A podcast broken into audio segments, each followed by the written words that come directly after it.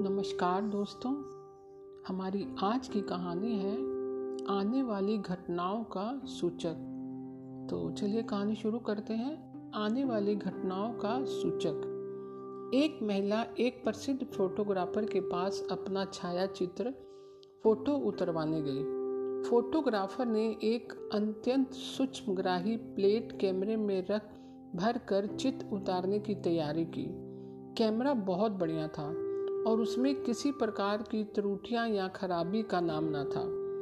परंतु चित्र उतारने के पश्चात फोटोग्राफर ने जब नेगेटिव का अच्छी तरह से परीक्षण किया तो देखा कि उस महिला के इस नेगेटिव चित्र के मुख पर चेचक के संकेत मौजूद हैं। वह आश्चर्यचकित रह गया। सोचता ही चला गया कि इन संकेतों का क्या मतलब है? महिला का चेहरा सर्वथा साफ़ है। दूध में नहाया हुआ सा।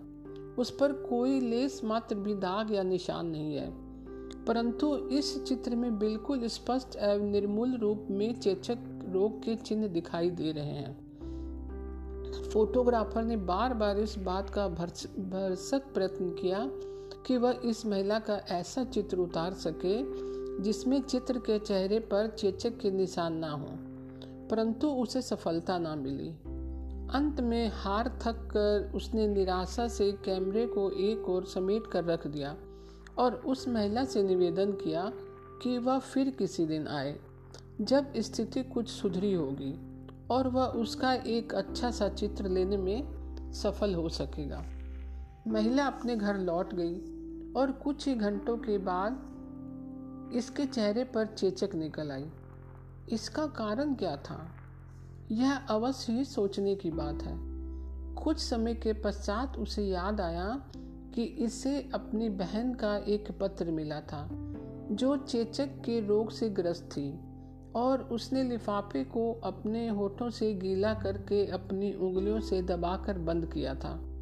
वह लिफाफा मिलने पर उस महिला ने जब उस लिफाफे को खोला तो इस पर चेचक के कीटाणुओं का असर हो गया।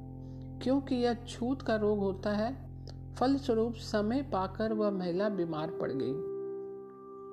बीमार होने से पहले जब यह महिला फ़ोटो खिंचवाने गई थी तो कैमरे ने फोटोग्राफर द्वारा प्रयुक्त बहुत बढ़िया प्लेट आदि सामग्री की सहायता से चेचक के प्रकट होने से पहले ही उसमें निशान प्रस्तुत कर दिए थे। हालाँकि फोटोग्राफर की अपनी आँखों ने उसे धोखा दिया।